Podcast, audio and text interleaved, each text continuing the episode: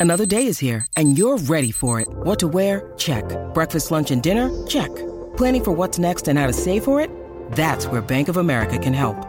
For your financial to-dos, Bank of America has experts ready to help get you closer to your goals. Get started at one of our local financial centers or 24-7 in our mobile banking app. Find a location near you at bankofamerica.com slash talk to us. What would you like the power to do? Mobile banking requires downloading the app and is only available for select devices. Message and data rates may apply. Bank of America and a member FDIC.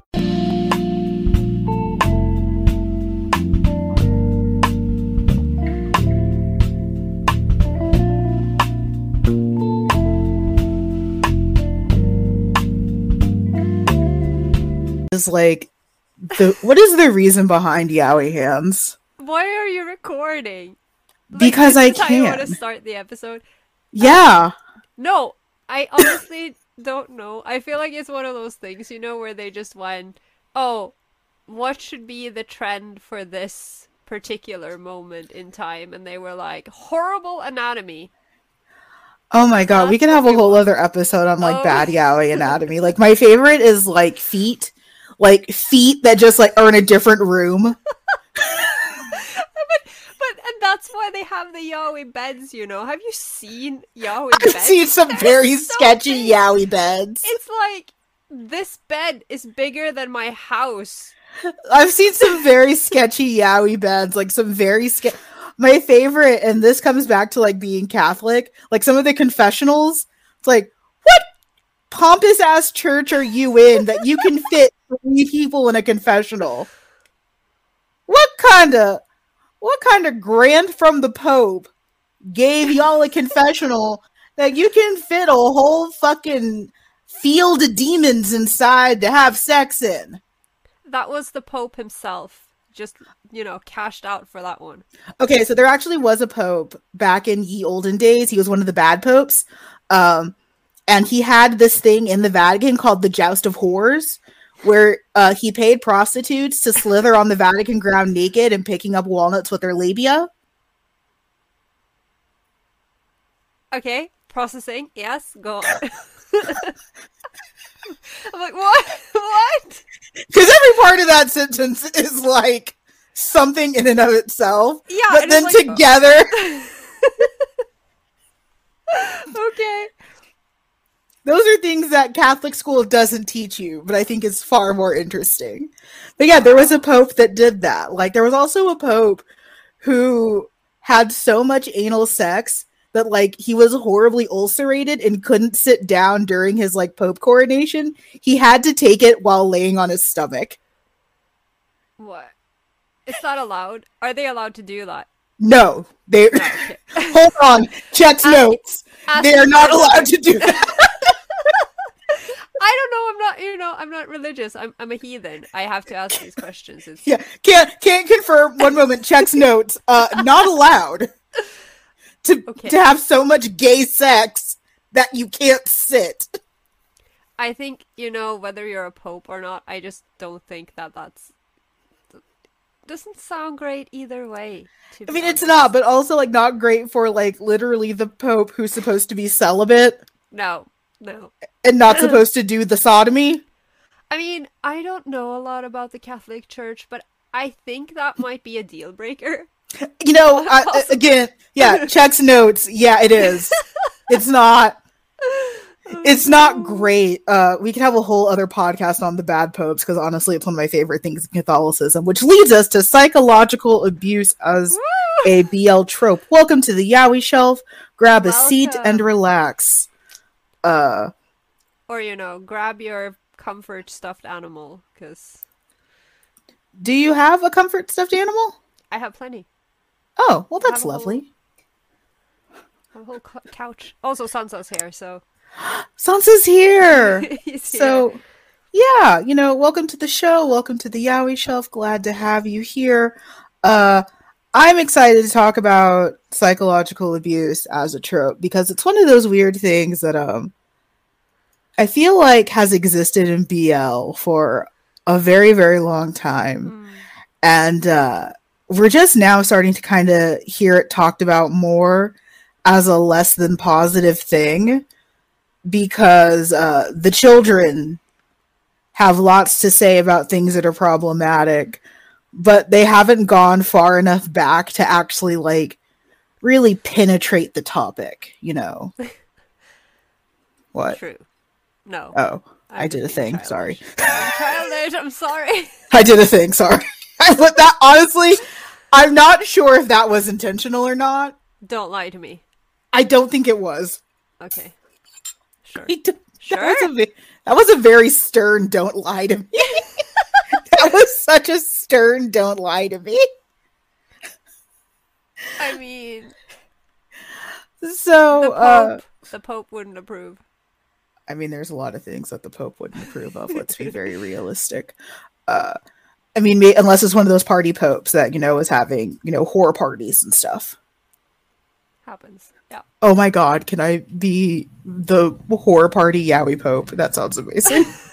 That there's uh, this week's sticker. Don't Horror fucking. party Yaoi Pope. No, you need to make it now. Okay, I'll do it. I'll do it. I'll write myself a note. Uh, okay, so uh, my name is Amanda. If you're new to the show, uh, my lovely co-host is Carola. Say hi to the nice people. Hello, nice people. Uh, Sansa the cat is here, and he has the best cat bed that I've ever seen. Uh, It's really nice. It's a shark, and it looks like he's being eaten, and it's honestly one of the greatest sources of serotonin I've had in a very long time. So, uh, we're here to talk about uh, psychological abuse as a BL trope, which means, uh, Carola, would you like to give the nice people at home a uh, friendly little trigger warning? Okay. Uh, am I? Should I? Should I read the wonderful trigger warning that you wrote? I, you know what? Yeah, and feel free to add anything that you think is necessary, though I think I was pretty thorough. I think it's wonderful. I'm just gonna read you. it because it's it's beautiful. Thank you. Trigger warning. We are not doctors. We just play ones on TV or, you know, stream or podcast, Yes. wherever you're Yes. listening. And we're not here to diagnose or treat anyone's trauma. We're also not here to belittle anyone's trauma. We're mm-hmm. two sadists. Yes. Your words, not mine. Where lie? with jokes, uh, but entirely do see the validity and importance of psychological abuse and trauma. And of course, you know, a mandatory disclaimer: we are talking about fiction, so we are not talking about Right. real life. Yes. Um, I hate that we have to say that, uh, but the children, for some reason, have forgotten that fictional characters aren't real. I don't even know what's going on anymore. If I see one more person go to like the fucking mat over Deku, I'm gonna fight someone. Oh my god. Like I'm, I'm honestly gonna fight someone. It's like I can't believe that all of you ignored Deku's trauma. It's like he's not real. But we're not And- ignoring anyone's trauma. We're yeah, and no one's it right now. ignoring it. And also, like him and Kacchan are literally married, so someone has forgiven someone.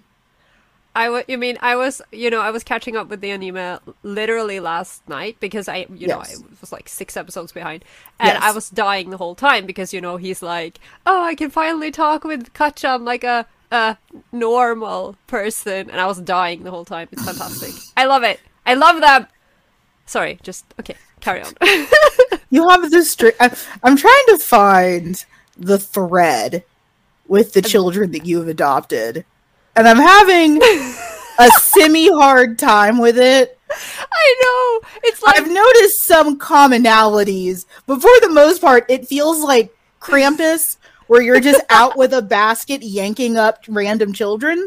You're not wrong. I was literally thinking about this yesterday. I was like, because we were watching Hero Academia, and I'm over here like, how is it that my one favorite character is Bakugo, and then my other favorite character is Tamaki? Like, Those are not the same character at all. there's literally nothing. There is nothing.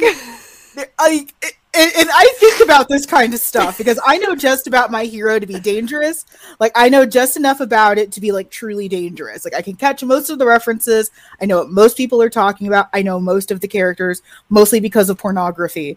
But It happens.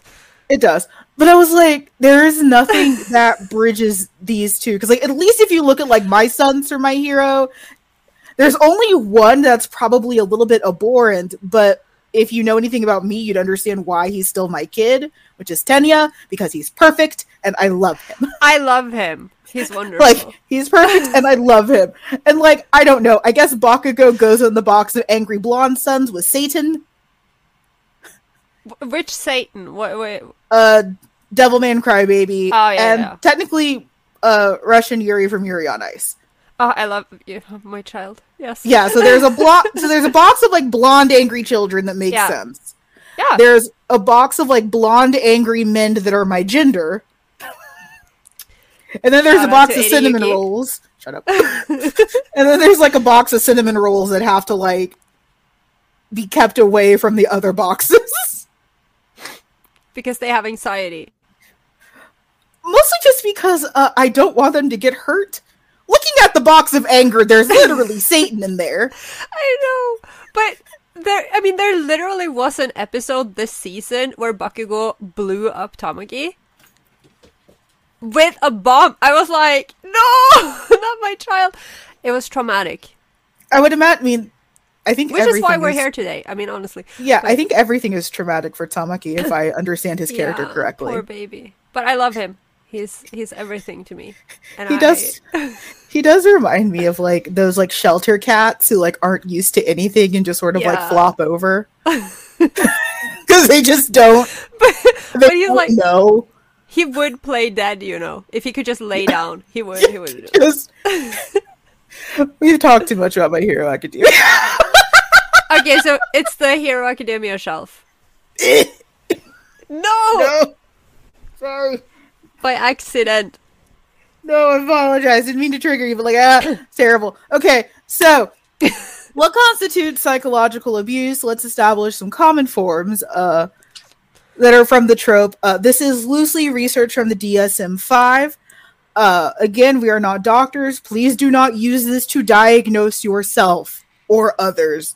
Please. That is a huge issue on the internet. We are not doctors, but I am still a better therapist than Kurose. I suppose. I've yet to dick down someone who needed help.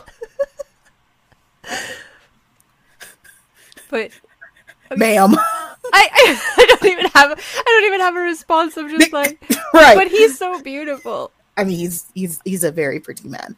So, pretty man. Uh there are a few ways that psychological abuse shows up, especially in fiction. Um gaslighting I think is the one that you see most common, which is um basically lying to someone to make it sound like something did not happen. It is an old movie reference that really no one cares about. It's also a term that gets thrown around a lot Yeah. in places that people don't actually know what the term means. Do you want to talk a little more about gaslighting? Because that little head turn told me that you have an opinion. I don't know. I, it wasn't so much about gaslighting, but I feel like there are two terms that people really don't understand. So there's Yeah. the gaslighting, which you know Yes. is the whole. I mean, someone you know because that's literally what it means. You know, you know, like you keep turning down the gas, you keep- Mm-hmm. turning down the lights, and then you're like, and then you know your partner's like, did you did it get darker in here? And they're like, they're like, no, Right. because you know you're making them think that they're crazy you're making them think that they're imagining things and you know Correct. gaslighting yourself into thinking that you know oh maybe it wasn't so bad maybe i was at fault you know Mm-hmm. but then there's you know there's a bridge from that to to the term toxic which which i also feel like people don't understand because you know No, they don't. someone i feel like you know if you had one bad experience with someone that doesn't constitute them as being toxic like No, had an, not had an least. argument that's not toxicity that's Right. something completely different Absolutely, and I really do value no no useful tangent. Uh, because yeah, you see that a lot in like current uh BL discourse is that like something that's very very benign is labeled as toxic. yeah And it's like, this is nothing. This might not be great, but like, what idyllic, perfect relationship are you looking for? So I really very much appreciate you going into that. And we'll talk a little bit more about some of those things that constitutes a toxic relationship versus uh, people have arguments sometimes. believe it or not eh, you know It- Yeah, it does it's a thing. It's a thing.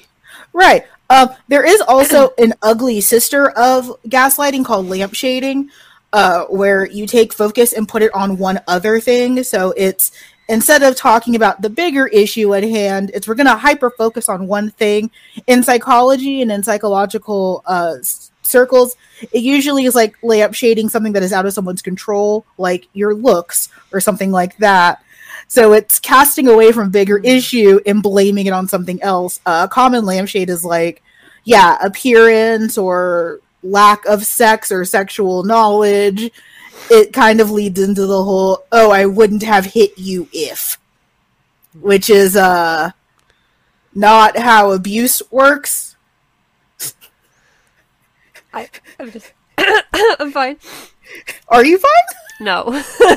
Um, another big one that we see, especially in BL, is emotional manipulation and Oh, yeah. martyrdom, where it's. Um, I hate that the only big example that comes to mind for me is uh, the. Hunchback in Notre Dame. Why? How did you know? No, I didn't know. I thought Oh. we were going to talk about Toma. I don't know what you're talking about. no, because he did He's- nothing wrong, right? No, he's. I don't know. See, that's why it didn't come to mind. I would never have accused him. You would never. I would.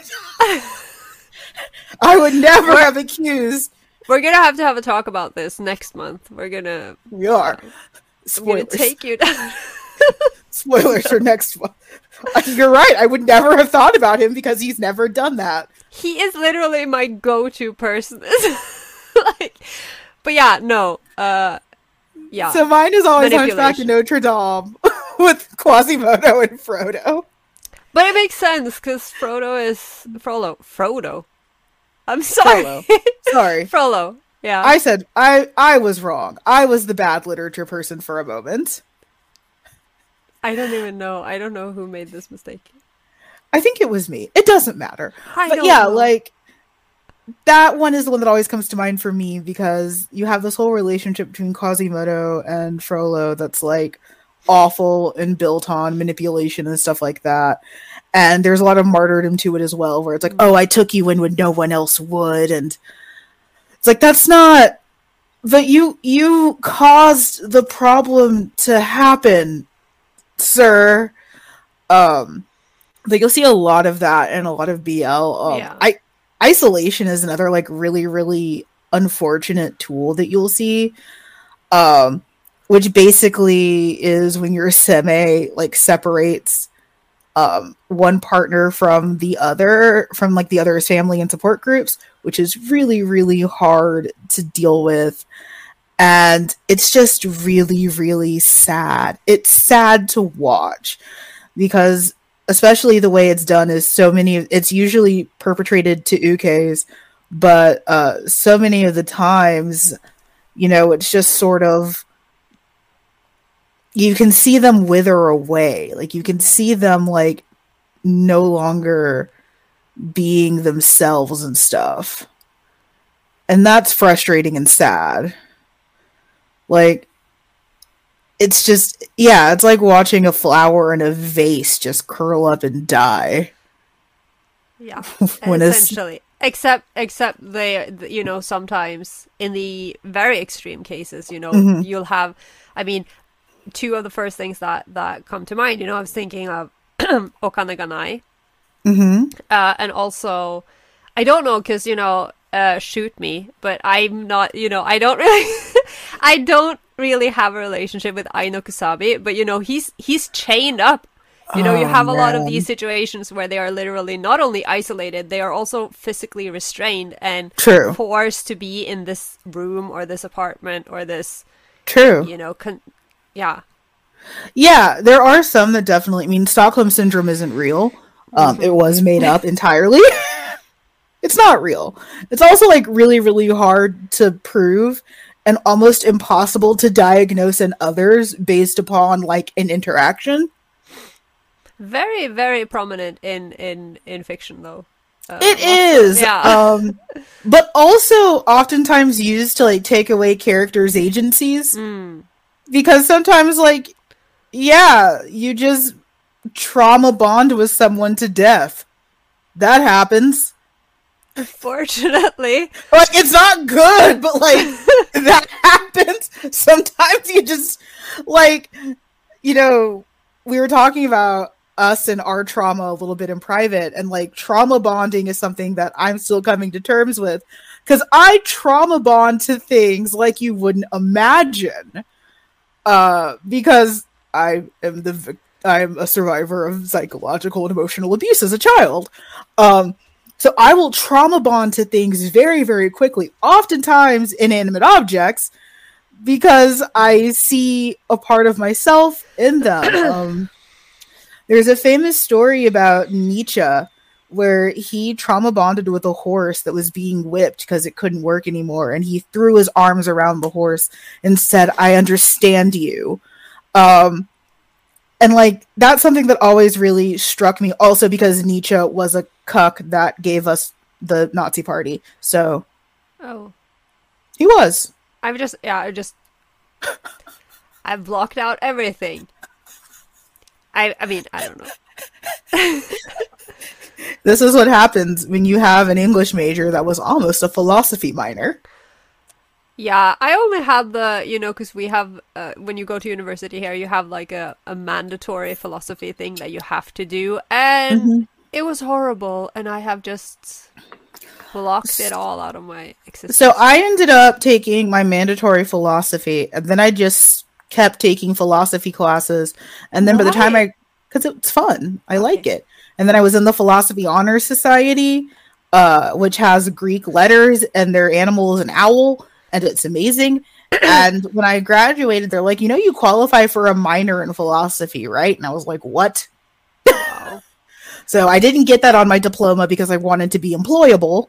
And what the fuck do you do with a minor in philosophy? Of I don't even know. No. so that's why i double majored in english and communications because i wanted a job anyways Good, good choice though. I, I, Thank I you. commend your, your, your choice. Yes. Thank you. I appreciate it. Uh, so then you also get our last one, and the one that is most tantalizing, but is also one of the most scary, which is uh, intense violence and cruelty and aggression. Um, a lot of semes are very prone to their tempers. Many of them have said so about their tempers. Uh, and then its unfortunate cousin, which is then uh, usually an act of kindness or mercy, like gift giving, after uh, an abusive moment, because you know that makes it better, I guess. Of course. That just, you know, it was just an unfortunate slip. And Yes. it was all your fault anyway. Exactly. And look what you made me do, but I bought you a Yes. present. yes, it's It's usually kind of very like all of the previously mentioned ones rolled into one. Yeah, um, you'll you will see a lot of overlap, and very very rarely will there ever just be one. I'm including sexual aggression in this only because, uh, honestly, that could be a whole other episode, which is just sexual assault. Yeah. And I, when I was writing my notes for this episode, I was like, I was thinking, you know, like I don't feel like I have a lot to contribute here because I don't feel like this is the type of content that I choose to consume a lot of the time. but then I was like, it's BL. It's everywhere and it's usually, you know, and and and I, you know, disclaimer to that because I also like to defend BL and BL isn't all assault and horrible things, but there is No, a it's lot of it particularly in the older type in you know the Mhm. older types of BL, the older stories. Mhm. And it is very often, you know, the the psychological abuse goes hand in hand with sexual abuse and sexual assault yes, because it's this whole and you know tied together we're going to talk more about why this happens and how We it are. happens and we are. but you know but it's kind and then you know it's kind of tied in with that whole that whole oh i can't you know can't control myself because i love you so much trope and it's you know it's a whole Yeah, and I definitely hornet's nest of, of abuse not a hornet's nest of abuse. Our next sticker as well. Um,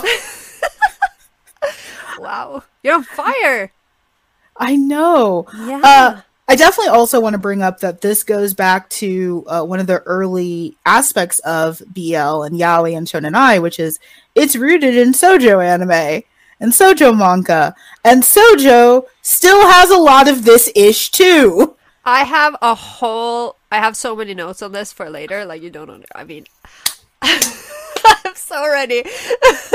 You've been pre- you've been preparing for this, but I, I wanted have- to mention that at the top because I kn- I knew we were going to get into it. I was Yeah. I knew But I mean, I- it's a it's an important thing to get out there because it's such Yeah. a huge part of the whole issue. Right. It is.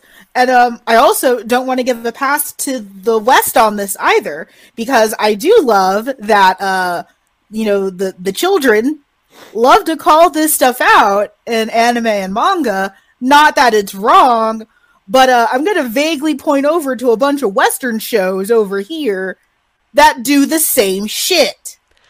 I mean, can we just, you know, for for a quick moment, let's all get in our little time machine and go, you know, like I don't know, ten years back in time, and Game of Thrones? Twilight was the Oh. height of romance. And I don't know about you, but personally, I don't think that you know someone sneaking into my bedroom and watching me sleep. I not really the epitome of romance in my book. but- Considering that I just told you a story about my boyfriend sneaking into my apartment and just- watching me sleep. He's an ex now because he actually was emotionally abusive and did a lot of the things that I just talked about. there you have it. Surprise. Oh my gosh. Um, okay, I'll go ahead and get personal so I can show you guys a little bit of um, emotional abuse uh, as an example. And again, do not use this to diagnose yourself or your relationships. This is anecdotal. But um, the biggest thing that my ex would do is that he was very manipulative about time and attention. And he knew that those were things that mattered to me a lot because I have uh, trauma related to abandonment. Thank you, dead parents. Um, so, and he knew this. He knew this about me. Um, so he was very um, manipulative about that. He would disappear for weeks. He'd go on trips. He'd do anything. There were entire aspects of his life that I just didn't know about. Uh, we never went places together. Uh, he really only came over for sex. And uh, sometimes when I would come home, there'd be a gift from one of his travels on my bed. And that was usually enough to make me not angry with him for being gone for two, three, four weeks at a time. Show up, essentially demand sex, and then leave again. And for a very long time, that was enough until one day it wasn't. And I realized uh, that thing that happens to a lot of people is that if any of my friends were describing this relationship, I would beat the shit out of whoever was doing this to them. And that sort of uh actually someone compared him to Yuki Eiri. Oh god. And I realized that Eiri did the same thing. And I didn't like it when Eiri did that. And gravitation saved me from being emotionally abused anymore. Gravitation. but There yeah, like yeah. No, like- but that exactly.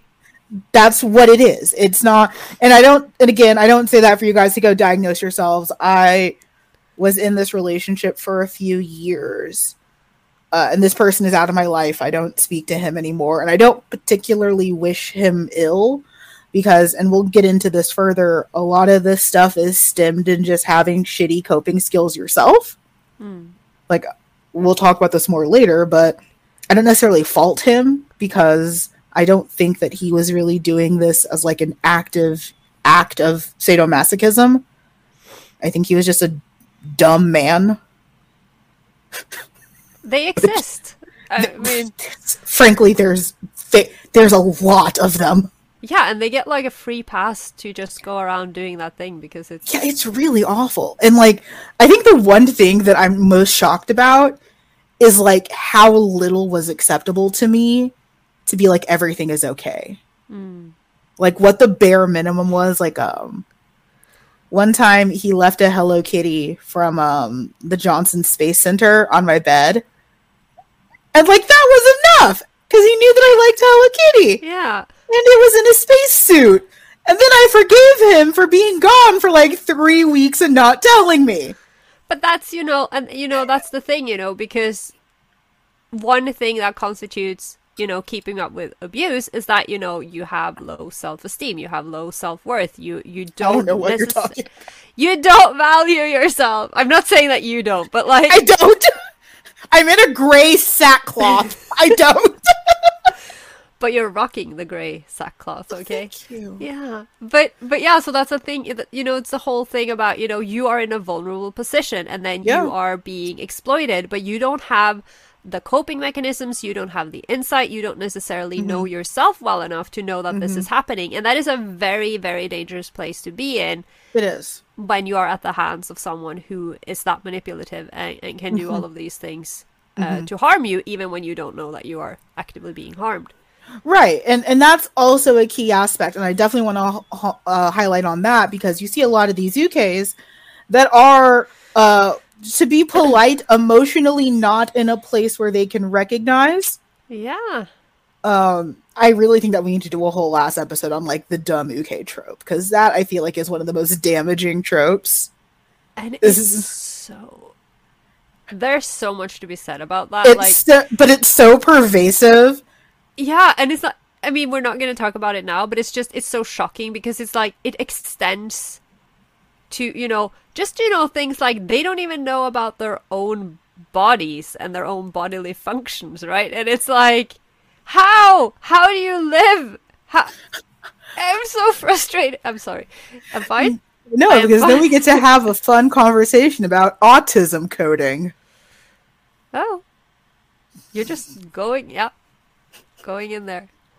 Don't don't hang out on discourse spaces that the kids are in unless you want to unless you have like five buckets of popcorn and you're ready to be very quiet because you can't say anything. You can't whistle blow that you're there. Uh I mean, you have to lurk yeah. because if they find out that you're there, they're going to get mad at you until you get to touch grass. But if you lurk and you just hang out and you watch them. What are them you even doing with your life? What? Why? because it's fun. Okay. I'm just kidding. It's actually very, very harmful sometimes. It's actually Why? Today, in ways you can uh, actively self harm on the internet, ooh, ooh. demonstrated by my That's a good one. Who is on that side? Yeah, okay. That's a I good one. Can't even one. point. A side. I don't Um, even know which which side you're on. No, nothing matters. So, why is this bad as trope? And uh, Carola agonized for a while over what I meant when I said points at both hosts. I mean, oh my god! Can we just can we just take a quick break? There's a screaming animal, and I have to deal with him. You may take a quick break for Screaming Animal.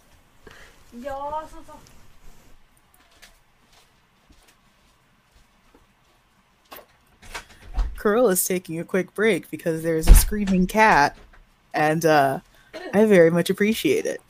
So, uh, welcome to the Amanda interlude. Oh, Carola's back. I have returned. Welcome Felt like back. Felt like a nice, uh, nice break to just kind of just to readjust your brain cells. yeah, no, no, but just you know, you can edit that out. Uh, oh no, but- it's staying. Oh, great. No, it's just, you know, I was trying to ignore him, but he just kept screaming louder and louder. And I was like, wait, we're going into the next section. Let's have a quick commercial break, sponsored by Sansa. you had to let out your imprisoned uke. You yeah, let- essentially. Except he's the abusive one, so it's, uh. And he has a shark bed. I don't know what you're talking about. He is horrible! He's uh, perfect. Hello, listeners. I'm sorry that my life is so disruptive to the podcast. It's you left for like three seconds to let out the cat. Yeah. We we used to have a whole ass interludes of like actual parenting happening. You're good, Oh, friend. okay, good. Okay. Uh, but I say like points vaguely at host, uh, mostly as a joke, uh, for the whole uh, why is psychological trauma and abuse bad.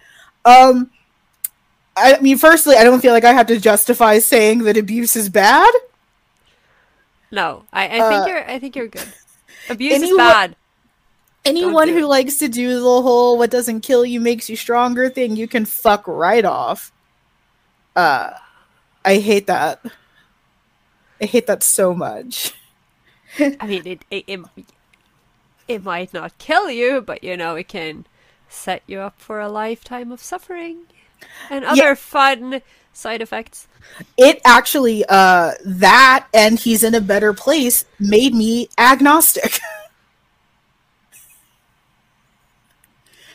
Because my dad died when I was a kid. And I heard that all the time is he's in a better place. God wouldn't give you anything more than you couldn't handle. It's like I'm 12. It's I really see this is one of the reasons, you know, why we are heathens in this country in the far north. Because it's like okay, first of Also, all, it's cold. if there is a God, why would he give us winter ten months of a year? I'm just asking. First of all. So capitalists can sell you vitamin D. I hate my life. No, okay, but but but yeah, exactly. I'm, I've just always wondered about that. You know, when when because all of these horrible things happening to people, and mm-hmm. then you know someone comes up to you and they're like, "Oh, but it happened for a reason," and I'm like, I. Okay, is that supposed to make me feel better about this horrible thing? Yeah, Or- like, I heard that so much after my dad died.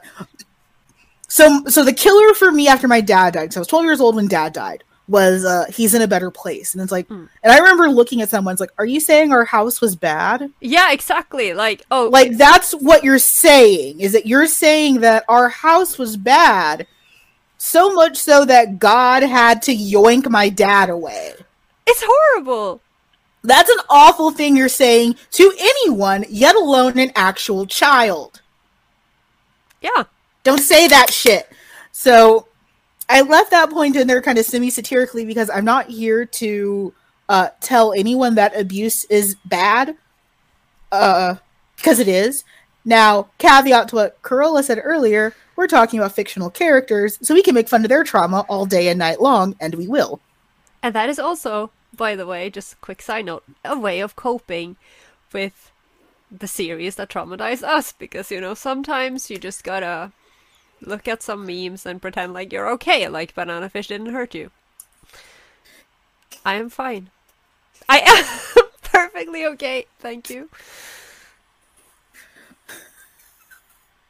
I also love that it's banana fish for you. Listen, I love I that was- that's the one. I wasn't prepared. I love that that's the one. Not that that's a bad one, but I love that that's the one for you. I mean, are we talking like recently emotionally destroyed or like mo- emotionally destroyed in general? I don't even know anymore. Because if we're talking recently emotionally destroyed, so that was on my. Do not. Let's. I am. No. I mean, okay, but the most recently emotionally destroyed. I mean, again, I mean, I'm sorry, I keep turning this podcast into Bokuaka uh, shelf, but you know, we were catching up on on Bokuaka, and you know, suddenly there's like this whole villain origin story, and I'm like, this is so sad, and I am. I'm in pain, and this was 24 hours ago. Okay, I haven't really redeemed myself. But I'm they're all so okay. much hotter now. Yeah, but like it was so sad. But they're so much hotter now. It was like Naruto level trauma. It was horrible. And Uh-huh. I mean, if we're gonna talk about what really hurt me, Yeah, we're not gonna go there. talk- It's his yeah. birthday. I don't want to talk is. about it. I was waiting. I had. I hadn't. I was waiting. How long did I it knew take before she? You you said it like three times in pre- in preparation for recording this episode. Like, oh, Yeah, that's Naruto's birthday. I was, I was like. I will never forget this because it's Naruto's birthday, and then I forgot the time because I apparently can't. So you remember the fictional character's birthday, but not the time we were recording. I'd like the record to state that you remembered the fictional character birthday yes, and not the time I told you like a month ago. That you wrote down. that I wrote down, but apparently that wasn't enough. I don't even not. know. I don't know. I'm so sorry. I'm No, it's mess. oh no! I got to sit and drink bourbon coffee and eat donuts. Oh my god. My life is so hard. Um, so I think it's important to talk about uh, why this uh, trope is particularly uh, known and seen in semes. Not to say that ukes have not been abusive. Uh, I guess vaguely points at Toma. Uh, and others. I'm sure And- they do. Ex- and I'm trying to think of some, but I like I don't know. I mean, they definitely do exist. They do exist. I've seen them. Um, but we mostly see this trope in a lot of semes, and uh, there's a few reasons why this typically happens, and a big one is is that they have experienced trauma themselves. yep. Uh, again, we're not psychologists or psychiatrists, but um, trauma is not an excuse to be a garbage person. No. but it does, and I'm using air quotes if you're listener only, it does make sense. If all you're taught are shitty coping skills, all you're going to have are shitty coping skills. So you start to see this perpetuation of abuse uh, when you have, especially semes that were treated negatively as children or as young adults or during formative years. I'm not talking about Yuki Eiri. No. Um, I'm not thinking about Yuki What are you talking about? It's not like he's not the poster child for this episode or anything, right? I was actually thinking about Yashiro from Twittering Birds Never Fly. Uh, well, he's yeah. It's just Yakuza. There are a lot of candidates, though. There's oh, there's oh, we that that could be the longest BuzzFeed listicle. There's a lot of candidates, but like you know, top ones that come to mind have typically had some kind of trauma or violence Yeah. perpetrated to them, and it does like science has shown when you are traumatized, you do tend to traumatize others. Mostly because you just do not know any better. Now, again, this is talking about fiction. You, as a real person, do not have an excuse to be trash to others. Go see a fucking therapist. Yeah, because the thing about fiction is that sometimes, and I mean, because you know, we, and we're coming at this from the point of view of being writers ourselves, and the thing is, you need plots, and plots aren't always, you know, sunshine and butterflies, and sometimes you need a character to have, you know, why are they acting this way, or what are they trying to learn about themselves, or whatever, and you know, and these things aren't necessarily positive because if all of the stories were, you know, if it was all good all the time, then there wouldn't be any stories. Yeah, I'd be bored as shit. Yeah, and and this is also why fiction can be. I mean, uh, which we'll get into, but you know why fiction can be such a great way to to you know look into these things uh, in a, in a, in a safe and controlled manner because you're in control as the consumer. Absolutely. Um, but yeah, so we're talking about this purely in the sense of fictional characters. Uh, you who may be hurting others, uh, get ye to uh, the therapist. Yeah. Uh, you good- mentioned plot, and I definitely Yeah. want to talk about that as well. And um, I have plots in quotation marks, and um, you can definitely tell the difference between a writer that has done this intentionally because they have a plan, and a writer who just threw in some fucking nut job because they want to. Yeah. Um, am I wrong? No, you're you're not wrong. And and you know, I think about this a lot because it's like when you look at, you know, manga in particular and the way of mm-hmm. course, I think that this is probably a lot more prevalent in in in series that are, you know, like if you look at Shonen Jump, you know, and they are mm-hmm. producing a set number of page week on a weekly basis, I think that mm-hmm. most BL, you know, is produced not at that that high pace. It's not you know it's not being pumped out that quickly but you're mm-hmm. still you know kind of like making up things as you go along and you just sometimes you make a decision because it's like mm-hmm. i need to have 16 pages by friday and you're just like mm-hmm. okay just let me do this thing and then it becomes a thing that maybe doesn't age well or doesn't you know work well at all. Maybe it's just a disaster. And like you know not not necessarily uh you know throwing in trauma for shits and giggles but you're just like okay let's let's branch out the plot over here. And then all of a sudden you have this whole thing that that you didn't necessarily think through well enough to to portray it in in a great way. Absolutely. Uh, a lot of the stuff I see is just it's a lack of research and planning that you just sprinkle in some random sociopath because you can as a writer. And uh you know it does sometimes temporarily scratch an itch but most of the time it's just poorly done and it almost creates like a weird vacuum where there's no other stakes in the series but then you have to get rid of them somehow uh you have to get rid of the sociopath because they're too crazy i made a mistake Right. How I made I- a mistake, and there is a horrible sociopath with his dick out. We need to get rid of him. Uh, okay, and so and, and and and then you technically you'll have two choices, right? You can Yes. you can kill him yes. or you can redeem him. Yes. And those are your choices. So then you either have to make us really, really like the sociopath for some reason, or you can kill him with a bus. Yeah, quick and quick and simple. It happens. I literally watched that in something very recently. It was just a bus. Yeah. I mean, it happened in EX where Eiri almost got killed by a bus. I don't want to talk about that because it was horrible and traumatizing, and then they left us hanging, and they never published the second volume in English. And I'm gonna, please. It's like it happens literally in EX where he gets weirdly psychosomatically blinded by oh bus. it hurt me so badly. Why is Maki Why? Murak- why is Maki Murakami a bad writer but also a good no, writer at the I same time? love her, and and I think I she's love one- her. I love we her are going too. to talk about this, but she, I love her too, but she's clearly insane. I know, and that's why I love her. But also, you know, she's like one of those writers that you know you you know you accept that she's insane, and Yeah. you know Or whatever, do your thing. I don't, you know. I'm- or there is the Maki Murakami special when it comes to dealing with the sociopath with his dick out. Create a bigger sociopath that Yeah. down the sociopath. I have this in my notes. Yes, Not in those words, not in, those But the Maki words. Murakami special, where you make a bigger sociopath that dicks down the first sociopath until they stop being sociopaths.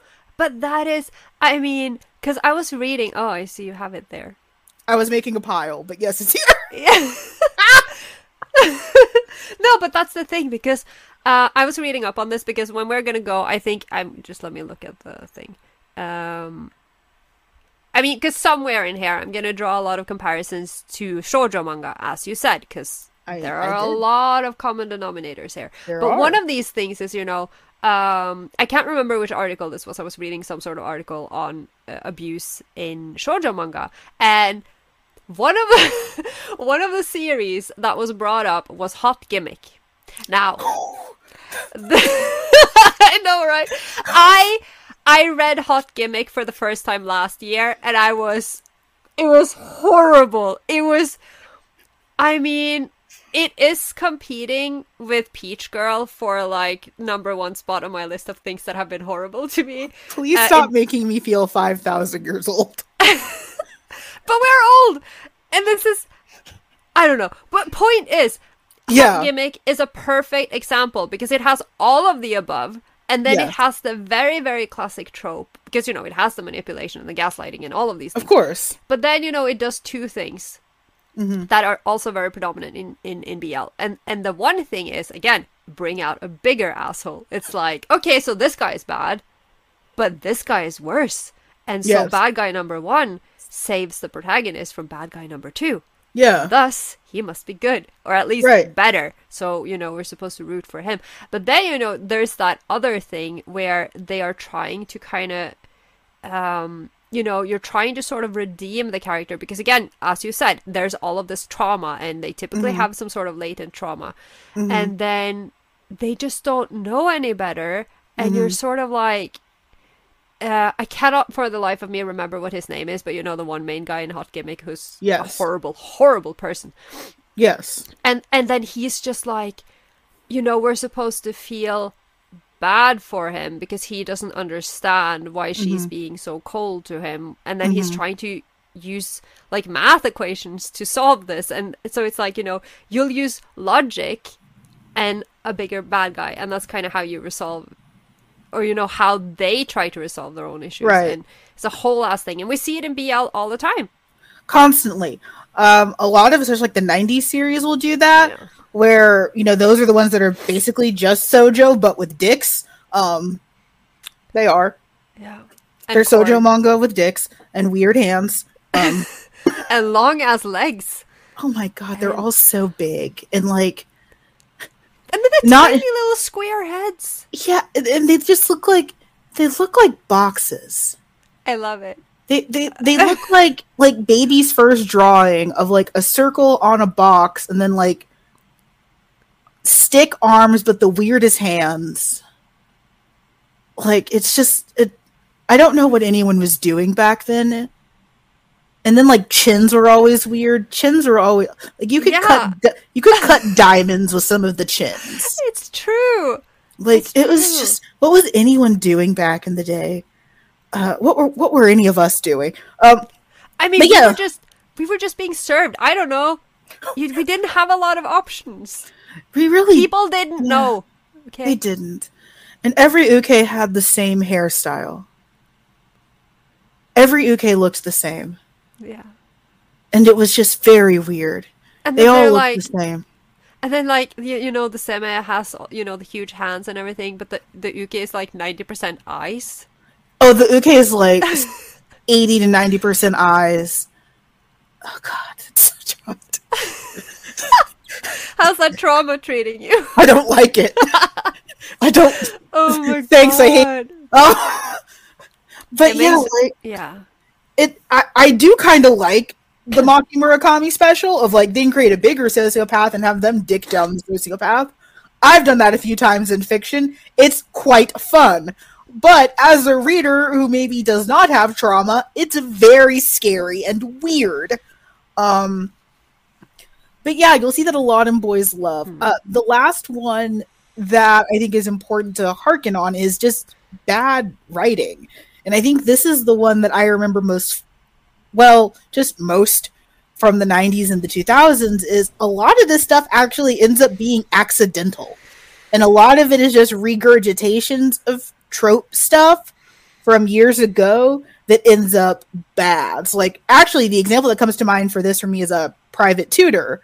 Mm. Um where you have the same like isolating of the uke, the whole I think there's a sexual assault because Rintaro does the whole dumb thing of like, oh, I was talking to one of Kaede-san's friends for his birthday, and now he thinks I'm cheating.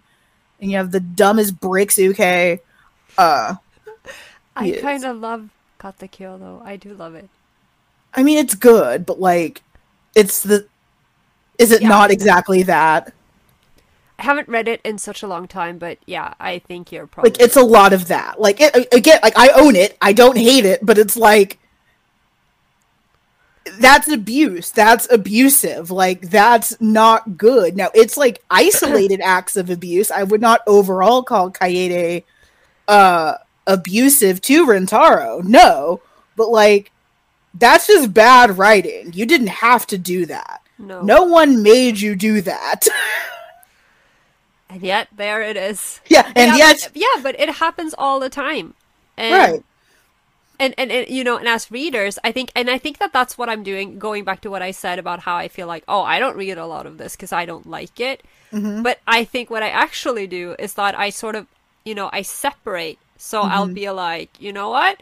This never happened, and I'm, I'm just gonna focus on the good things, and then I'm gonna be like, okay, I'm just gonna ignore this because I didn't like it, and then I'm just gonna because I know that this Yeah. is just tropes being, you know, used over and over and over, and you know, a recipe that is being followed and and coming out in you know in a really bad way in the story, and I'm just like, you know what?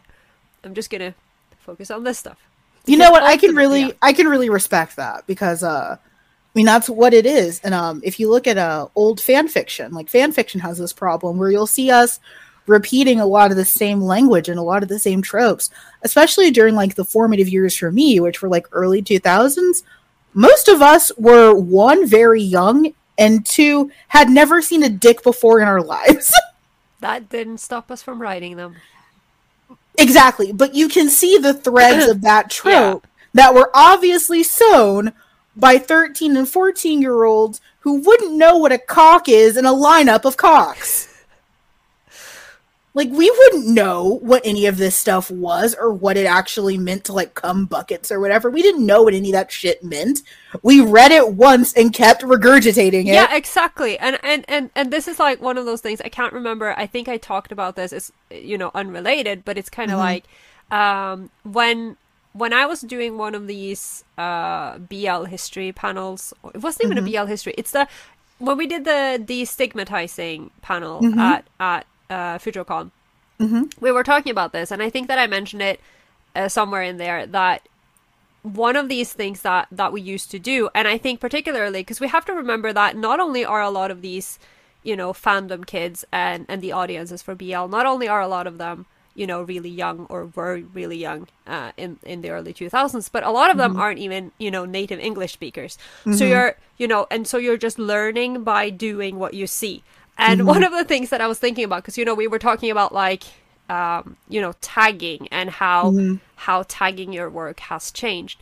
And that one of the things that we used to do we used to have remember the disclaimers? And we used to be like warning this content this con um this contains male male uh homosexual. If you don't like it don't read it. And and if you if you did that now i think that people would perceive that as you're saying that warning because homosexuality is inherently bad but what it meant then you know it was a way to avoid getting flamed Mm-hmm. but it's just that you know you saw everyone else doing it so you did it and you didn't you know think about it critically and then when you think about it now it's like why would i warn anyone that it's gay like that's that would be Mm-hmm. Right. offensive Absolutely. I, I love that you bring that up because honestly, you know what that reminded me of was uh, the citrus system where you have Yeah. like lemon, lime, and stuff like that. I couldn't tell you how far that goes back. It was just something I learned yeah and adopted and perpetuated. exactly Um, it's so, God, you're brilliant. Sorry, thank you but it's like but because I, think we talked about this when we were post doing simping. Sorry.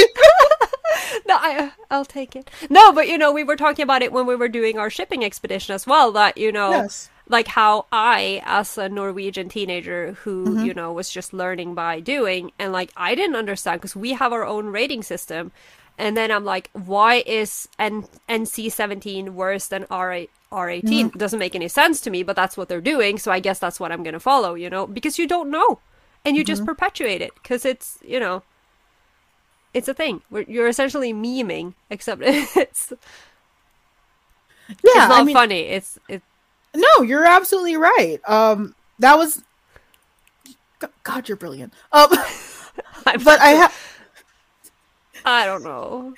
But there's a note in here also that a lot of this, unfortunately, is just toxic masculinity, internalized misogyny, because it is.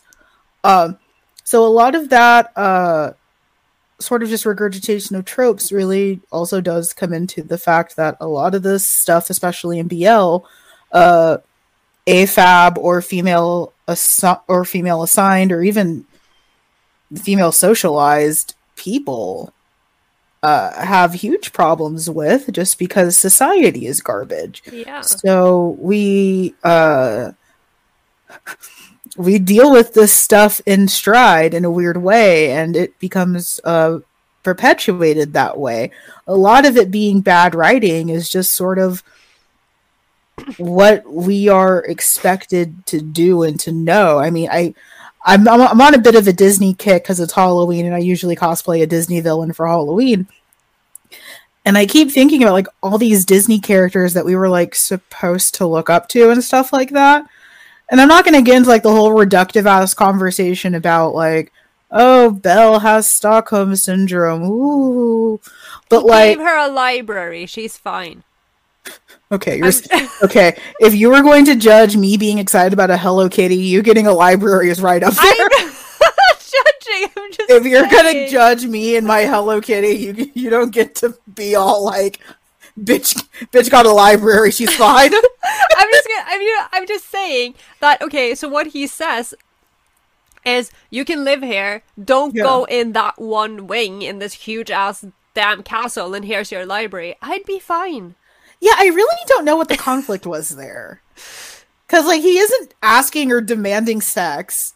No. Like he's he's mostly chill. He's willing to learn and grow from her.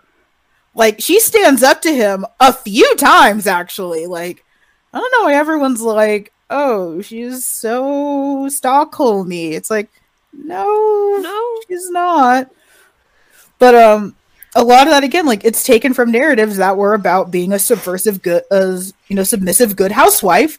So Yeah. if you meet your husband and he's scary uh this is how you behave. Also inspired by a story that really happened in france in which catherine de medici was the worst. Do you know this one? I think I've heard at some point. I do go on because I don't even. Okay, Brain so is trying, but it's that's fine. So Catherine de Medici was actually one of the worst because she was, and you know her, some of her guards come to her and they say, "We found this wild man. There's a wild man in the woods," and she's like, "Pimpin', let me see him." Uh, As one does. as one does. So they, so you know, her guards bring her this uh wild man in a cage. He's covered from head to toe in hair. You know, he looks big and strong, and you know, they're trying to ask him questions, and he doesn't really understand. But uh, they somehow manage to ask, "What is your name?" And he responds in Spanish, "My name is Pedro Gonzalez." And they're like, "Wild man, cool." Uh, Oh, so of course. yeah, so Catherine de Medici is like, this is my wild man. Uh, there are many other wild men, but this one is mine. Uh, strips him of his name, names him Petrus Gonzalvis by Latinizing his name. This sounds like a remake. This sounds No. like when this sounds like when Hollywood makes, you know, when Hollywood remakes right, from but this is history. So it, Yeah. if you think this is crazy, it's about to get crazier. So she's like, okay, Petrus Gonzalvis, you're my wild man pet. And Petrus is like ballin', I guess. Um, gives him fancy clothes, teaches him the Latin, uh, has him in her court. I mean, he's like a joke, but like he's there. And, you know, Catherine de Medici never really goes beyond he's a wild man or a monster. So one day Petrus is just like hanging out, and Catherine de Medici is like, I want monster children. And he's like, What? It's like, I want monster children. So she like force marries one of her ladies in waiting to Petrus Gonzalvis. Um and like she doesn't of course tell the lady in waiting that, you know, you're gonna fuck this hairy man. Uh, That was how marriages worked back then. You never told anyone about the honeymoon and the wedding night. I mean, also you kidnap two people and make them marry, I guess. Um, and then she's basically like poking at them with a stick, like "Go fuck! I want children." That's basically what she's doing. I want children, but I don't want to be the bearer of the monster. no, children, of I just course. want monster children. Like Yeah. she's literally, she's, like, she's basically like, poking them with a long stick, like "Go fuck." I was go- gonna call her out for being like the original monster fucker, but I guess she wasn't actually No, doing she that, just no. wanted to. She wanted to consume the monster fucking. Uh, of course. Uh, so they do fuck. They actually do have a very, very nice, loving marriage because Petrus Gonzalez is just a guy. He's hairy, but he's just a guy. He's actually a very intelligent, charming human being who's just hairy. Um, and they do have a couple of monster children because it's like a gene. Catherine de Medici takes those children and sells them off uh, to other kings and queens as tokens Oh uh, because she can and she is the worst. And uh Petrus Gonzalez and his wife just live out the rest of their days. I'm pretty sure Petrus dies first, but like of old age and like in a nice house. And then his wife dies. And uh, that's the story of Petrus Gonzalez, which is how we got Beauty and the Beast. Wow. no libraries, but I mean, probably some libraries. yeah. But yeah, that's how Catherine de Medici was the worst, and we got Beauty and the Beast. She really was the worst. Speaking of beasts, mine wants to be let back in, so I have to go and be a slave. By all means. I'll be back. go get the cat. This episode sponsored by Sansa being demanding. For all of you who are curious, Sansa is Carola's cat. I do adore this cat more than anything else, but apparently he has decided today to choose violence. I have no issue with the cat choosing violence, but the cat has chosen violence on a multiplicity of occasions today. Hello, welcome back. Thank you. What are you saying while I'm not here? I said your cat chose violence. He wakes up every single day and chooses violence. I think it's very charming. I love it so much. It's been Uh, 15 years. I'm tired. Okay, so uh, you know, psychological abuse is a trope. You know, we've talked about it. You know, for almost an hour. It's happening. We've al- yeah, we've also talked about cats a lot, but um, here's the question: Can it be good? After all that. I, mean, good is not the right word, but can it be intriguing? Yeah. And I Yeah. think that's that's the key word. Yes. it can be very intriguing. That's why we, Absolutely. you know, and and I had this, and again, I have to get to my shoujo notes at some point, but uh, but the you know one of the initial notes that I wrote for this is that that's the thing about BL, you know, because Mm-hmm. Ultimately, I mean, yeah, BL is about you know hot guys getting it on and us being invested. But This is true. the the magic about BL is that you know that's kind of like that's the umbrella term, and then within that Mm-hmm. you have all of these genres, and then you get these like these stories that Mm-hmm. can be anything, and some of them can be harrowing and horrible and Mm-hmm. and you know painful to Mm-hmm. consume but it's kind of like watching you know it's like watching a movie and It is. sometimes it is watching a movie because twittering birds is a movie for instance It is a movie. but yeah but it's you know because it's like you are invested you want to see You what are. happens to these characters you want to see you know uh you you might not even like i wanted to like i just want to mention killing stalking for a second Ooh. because because it took me so long to actually read it because I was like really mm-hmm. dismissive. I remember when it came out, I was at a point in my life where I was like, I'm so so so tired of all of this abusive BL. Like, can we please mm-hmm. get something that isn't? And then people started talking killing stalking. I was like, no, mm-hmm. I'm not gonna do this. But then I did because I'm a pushover. I don't know. Anyway. but I read it and it's such a great story. It's It really so is. good. And it's like I personally at first struggled to see it as a BL because I I felt like it was it's far Mm-hmm. too much over on the psychological thriller like thriller side of things. Mm-hmm. But I mean it is marked, it is categorized as a BL. Mm-hmm. But the thing is that you can consume this type of content without, you don't even have to root for the main couple. You don't have to root for them to become romantically involved or for, you know, for some sort of redemption arc, but you can still be mm-hmm. invested in the story. And I think Absolutely. yeah, and I think that's so interesting about these types of stories. I agree with you. I mean, like, I don't want Shuichi and Yuki Eiri together, but that's fine. Listen, I all I want is for their happiness, and they're happily married with children, and everything is fine. Okay, so we're gonna. I will. I, Yuki Yukieri has the coping skills of a dried cum rag, and Shuichi Shindo has maybe five brain cells on the best of days. on the best of days, but Sansa! Uh, Sansa. but I love them. I mean, they're great. I also love that nowhere in there you said that I was wrong, which is that's, I don't want. I don't know. I, maybe I'm a little, you know, I'm trying to be diplomatic, okay? I'm trying to be nice to you. Of course you're wrong. I just didn't want to say it. I don't want to be that person. yes, There's, you do. there's literally there's literally a sticker in, in, in the shop that's like Amanda was right. So I just Yes. kind of don't want to destroy your brand, you know? Oh no! Please destroy it happily.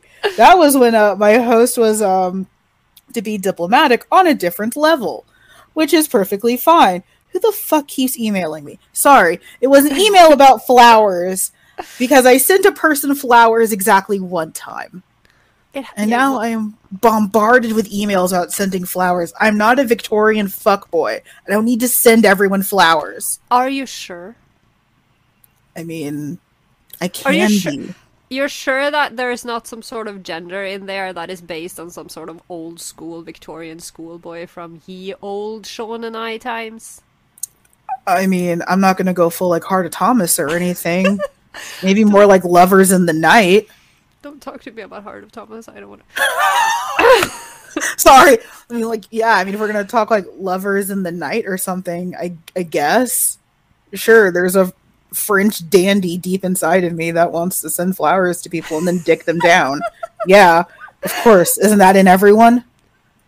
I I know that a lot of people would want to have some French dandy deep inside of them, but that's I digress. Respectfully. Thank you for digressing with respect. I appreciate it, You're welcome. as opposed to without respect. Uh, I'm a very respectful person, okay? Not respectable, but respectful. respect you know what i will i will i will co-sign on that so we've seen that this trope can go bad very very easily likely from a lot of its roots in shojo and frankly just bad writers because they do exist um bad writers do exist um and i say that with love if you like any of the series that we've mentioned or any of the manga mangaka that we've mentioned Uh, we don't say that like as unilateral bad. Obviously, like you are entitled to like the things that you like. The only objectively wrong series is I was gonna say something, but every answer was shady and was gonna get us canceled. every answer that came to mind was like increasingly more like shady and would just result in us both being like flame ward. You can share them with me afterwards. I'm very curious. I think all three of them are ones that you like. So. I but I I mean, what is our tagline? We like to suffer. I mean, I'm not even we do we do like suffering. Uh I enjoy suffering. I think unfortunately this this kind of trope can go bad very very Hmm. easily. Uh one of the big ones that I notice and this is a bit of a hangover from the old show, but I know Carola and I have similar opinions on this is just bad framing. Don't reward bad behavior. Like Yeah. that's one thing that drives me absolutely insane in BL, especially because I know, especially having been a young reader of BL and having it be unfortunately something that framed and really influenced a lot of my sexuality and sexual experiences because I had Catholic family that said that masturbation is why the dinosaurs don't exist. Um, yes. Yeah, okay. Connect uh, trying to connect. Uh, I was like But the T Rex couldn't reach. Why? How? So there's actually a lot of scientists that like talking about stuff like that. And there are theories that like some of the depressions that we found fossils of were just places where dinosaurs rubbed themselves against. Oh my god. Um, yeah. Cuz science. Science. Um Science But- is, yeah. but yeah like i i remember like a lot of this like negative relationship stuff really rubbing off on me when i was younger because i was one of those americans that read this stuff too young and without any proper framing honestly it was less bl i think the most harmful series was probably like inuyasha inuyasha was very bad for relationships I have ne- I have zero relationship with Inuyasha. it is the series that made me a fangirl. Like I had watched anime before Inuyasha, but Inuyasha is what got me like writing fanfic, having ships, like really making OCs and stuff like that. Hmm. I think it was one of the first manga that like I actively collected. It was one of the first series like I was staying up late to watch it. Like Inuyasha was the series that like birthed little fan Amanda. Like, and I think it's bad. Like, it's a bad anime. Like, Rumiko Takahashi is not a great writer. I can acknowledge that now. But, like, if you want to, like, see the roots of, like, modern fan Amanda, it's in Inuyasha. Mm. And, like, when I start talking about, like, boys that I like, like, male characters that I like, you can start seeing a very clear through line that starts with Sesshomaru and Naraku and ends with like Aizen. I mean, not being familiar with the Inuyasha characters, I can't Yeah. really follow the trajectory that well. But then Aizen, I'm, I'm like, okay, I see Oh, where you're I'm going. there's like three or four characters that I will actively reference as Lord and or Master, and Aizen is on that list. It's always Lord Aizen. I have, I have never, I oh my god, no, I can't, I can't, I cannot. But it's you know, but but again, and I think I don't know, I can just. I, I'm so disorganized. I had some notes on this, but it's you know because of the whole because of the whole shojo thing, right? Mhm. It and, is. and and and again, this is my favorite thing to bring up in in every conversation we're having, but mm-hmm. context, right? Yes, absolutely. you gotta look at first of all the context of you know BL as a subgenre or as mm-hmm. an evolution of shoujo, but mm-hmm. also at you know the Japanese society. And if you look at Japan today, they're not great at dealing with you know any kind of like abuse Yeah. or mental illnesses or struggles. Like it, it's not really a huge conversation there. Mm-hmm. And so obviously if you start going back to, you know, the 90s and um, and the 80s and you know and, and see all of these like how are they supposed to portray these things in in a healthy uh, or responsible way when there is no they don't have the language to do so. They don't have the knowledge. And like the mm-hmm. mangaka they're they're making comics. They're not sitting around reading medical journals you know? It's there's all of this like all of this context that goes into the quote unquote like bad writing and mm-hmm. and bad ways of handling the themes. But then also again mm-hmm. with the shoujo. And i thought i was trying to make um i was trying to make sense of this. It was like try- putting together pieces from like articles that i've read on this. But there's like first of all there's an article uh, from the early 2000s by um, rachel thorn where she mentions that in the 90s people were sort of getting fed up with um, you know the tragedy because shoujo and and BL are both very much built on tragedy and sad things and horrible things. And so in the 90s people and I, I put this in my notes as in the 90s you know people were hurt by banana fish and they wanted something to be happy about. So they started to want happier like uh, happy endings. But at the same Correct. time at the same time the publishers are kind of moving away from the pre-adolescent audience and kind of going deeper and wanting more violence and more sex. And this goes into both bl uh, and shoujo. Like i'm Mm-hmm. obviously paraphrasing this but but what i think is very interesting is that a lot of scholars have looked at bl in the extension of feminism and shoujo and looking at mm-hmm. how we as women consumers and creators are putting ourselves um, in the shoes of mm-hmm. the male characters, particularly the uke character, you know, sexuality and all that. And there is this very interesting idea that in shoujo, that there's, you know, the the trope of the cross-dressing female, the cross-dressing woman who dresses as a guy or rejects her femininity until she falls in love, and that's when she accepts her femininity and accepts her sexuality. And I feel like we are seeing the same thing um, in BL because you know you have because you know there's so much like you said inherent. Uh, there's misogyny and homophobia and the patriarchy, you know, looming at every corner, and so that's where you get that kind of the shameful uh sexu- sexuality or you know the and also where you know you redeem the person who does you wrong because he doesn't know any better because he's also tied down by all of this context all of these you know these uh, factors like inherent uh, like toxic masculinity and inherent homophobia and all of these things not inherent that's not the word I'm but but you know what I mean and I do. I do. I do. and so you see I think that that's also I mean completely making a mess of, of, what I was trying to get at here but but the point is that you have these I mean you follow the same threads throughout both genres.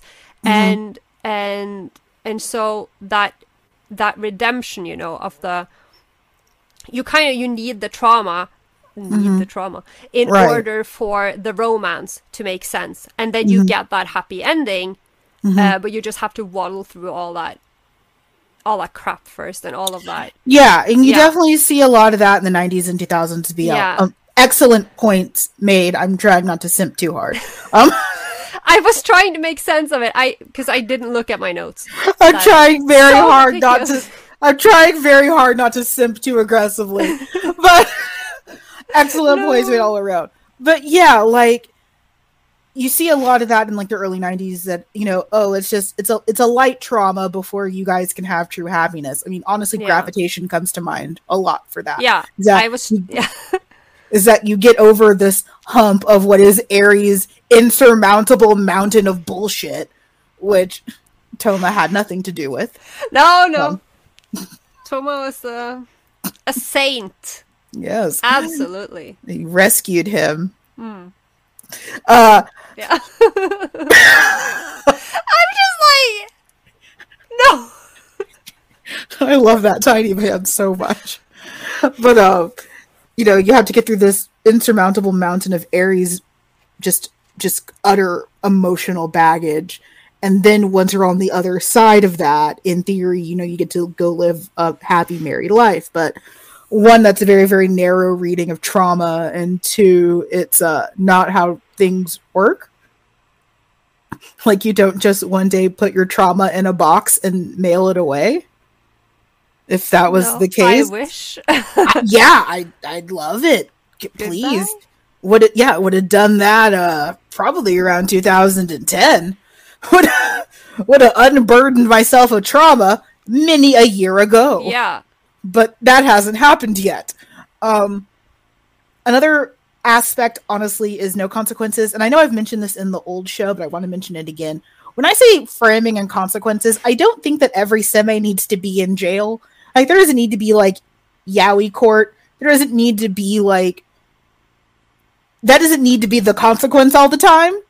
I think therapy would be a nice. Therapy would be nicer, honestly, and this might be my low standards. Just acknowledging that the thing was bad. That's one of the biggest things that just completely turns me off on a series that's like claiming to be psychological or something. And and even the ones that don't, where there's just no acknowledgement that what happened was bad. That kills me, honestly, is when this poor virginal uke is like straight up sexually assaulted or something because of a dumb misunderstanding because of seme angst issues.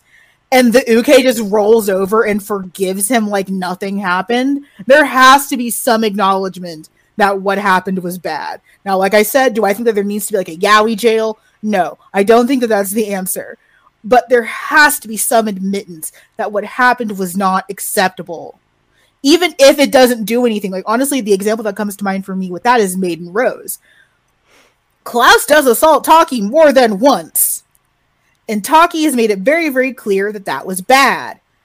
That doesn't mean that it stops happening, No, but but there is an acknowledgement that what is happening is bad and not good. Even if it's just doing little things like taking down the amount of moaning in the OVA, where the OVA boosts up a lot of the no, no, no rather than the moaning part, which I actually appreciate because it is a whole ass crime. And the no, no, yes part of BL that is unfortunately a terrible leech from Yeah. Shojo and hetero hentai. Ugh, I hate it. Hate it I- so much. And I don't understand. I keep saying this, but it's like there is so much good BL out there where everyone really is, you is. know, just enthusiastically consenting very loudly, and then everyone who's making everyone who's making the animated series are just like. There's a lot of no in this one. Let's go with this one. Let's give this one an animation. And I'm like, yeah, there's a I- lot. There's a lot of no in here. Let's play it up as a joke. Yeah. It's like, no, please don't do that. And it's like, it's so because one of the things that you know it's very frustrating because one of the things that I also wrote down is that um, a lot of, I mean, a lot of the connection, and again, you know, BL and shoujo, same thing that you have this, um, but perhaps especially because you know in BL women are allowed to to express themselves fully without it being threatening because it's not a woman, it's a man, and and so Yes. a lot of these a lot of you know a lot of these articles are you know pointing out that it has been um that it has been interpreted or can be interpreted for a lot of people again because everyone has a different reading experience but for a lot of people it can be like as a way of dealing with um, their own psychological issues and their own- Absolutely. and their own trauma Absolutely. by creating and by yeah exactly and and making but but then and and I think that that's a great thing. And I don't think again, I don't think that all fiction necessarily needs to have um, redemption or like everything turns out well in the end. But I think mm-hmm. that, like you said, that acknowledgement that this was bad. Like, mm-hmm. okay, great. So now we've gone through the, we've experienced the all of the bad mm-hmm. through the uke and and we have seen why the seme does what he does. So in a way, you're kind of you're kind of consuming the psy- psychological trauma on both hands. Right. But then there is no there's no good end game. You know, it doesn't No. it doesn't wrap itself up in a, in in a, in a good way. Like even even just an acknowledgement or even just Mm-hmm. a just you know i'm not i'm not saying that because obviously trauma can't be fixed in a day but but like just oh man, if it was. sign sign us up you know sign yeah, please. not that I have a lot of personal trauma, but um, I don't though. Like No, that wasn't me. I Yeah, have okay. too much. okay. Oof. if you as long as you count out all of the fiction that has hurt me in, over the course of my life, I'm doing very well. Thank you very much. But okay. Yeah, that helps, I guess. But yeah, I- actually, I that just do- underlines the point, really. But yeah, because it's like it's it's taking responsibility, and not only you know the characters taking responsibility for their actions, but you know it would be nice for not. And again, I'm not saying that every author needs to take responsibility. I am not Mm-hmm. going to be held accountable for what my boys are doing because they're idiots and I have washed my hands of these sins. This is not my problem. Is that how But- writing works? Exactly. But it, but you know, it's nice if you know.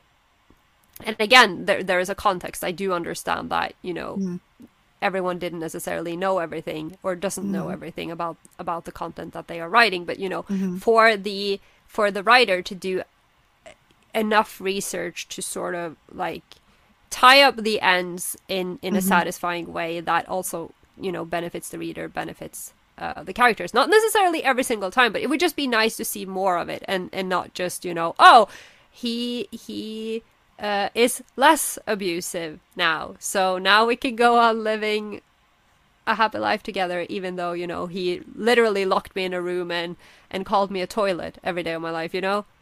Yeah, actually, there was a series that I remember reading about that, where like a character ends up like getting like one of the bo- like the boyfriend is concerned that his partner will cheat, so he just like locks him in a room. And it's like no one can look at you, and it's like oh it's okay, he's just jealous and he loves me, so it's all right that he does this, and it's like that's a crime. yeah that That's that that's a, and it was like supposed to be cute, like that was supposed to be like the good ending, and it's like that's not. No, no it, uh, it- no, no, exactly no. And like, there's a part of me that does almost want to get a little bit more realistic with it because, again, like I was one of those youths that was affected negatively by having like every sexual encounter that I read about basically be rape. Like, there is a part of me that almost wants to get a little bit moralistic about it, but also like you're right that But it's a That- it's a balance, you know. It's Yes. hard to balance those. it, it is very hard to balance those. It's very, very hard to balance that desire, but also like I fully acknowledge that I was too young to be reading this stuff that's clearly marked as 18 plus. I fully acknowledge that I was in a society and still am in a society that treats female sexuality like it is a dirty thing for dirty bad women. I mean, I live in Texas for fuck's sake, where our current governor has decided that if he gets rid of abortions, he can solve rape. I That's what he said. I'd like to see how that's gonna play out. I mean, Uh, checks notes. Not great so far. It's basically created almost like abortion tourism to other states. yeah, that's and you know that's one of those one of those words, you know, that that I never thought that I'd have to say in my life. Uh, fuck you, Greg Abbott. I don't care who's listening. Oh, I don't think he's listening. I wish he would. Maybe he, uh, maybe he should. My goal is I want to break Texas's obscenity law that says if you own six or more dildos, you break the obscenity law. What is Texas? What? Is We have an counts on obscenity hand? No. Yeah, it's like I'm under. It's like shit. I'm still under, and I want to do like a dramatic. Like, did you ever watch like that bad Suicide Squad movie with Jared Leto? yeah, the first one. Yeah. So where you know he's surrounded by knives. I'm gonna do that with dildos. I want to do oh that and like airdrop it to to Greg Abbott. That would be beautiful. I would love to do that. I just need like just like a bucolic field and like an army of dildos. I don't know what I Set up like a donation. Yahweh create donation.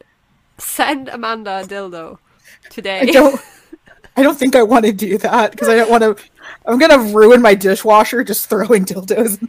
Disregard. Uh, no. Also, I can't wait though for that maintenance claim. Clogged Oh. dishwasher with dildos, please send help. Don't do that. Just don't. No. Uh, the dishwasher's so much easier than having like a sink pan full of dicks. I don't think you're supposed to wash them in. in You can wash some, not all, Some, but there are some. all. Yeah, don't just go throwing random things in the dishwasher. But there are some that are very, very easily cleaned in the dishwasher. So you avoid the sink basin of dicks. I'm just the mental imagery is amazing. Another sink. No, but that's what work. that's what the that's what the laundry room or like the washing room in the Seme jail apartment looks like, you know? it's like there's one room with the imprisoned Uke and then there's one room and there's just like a sink. I would pay.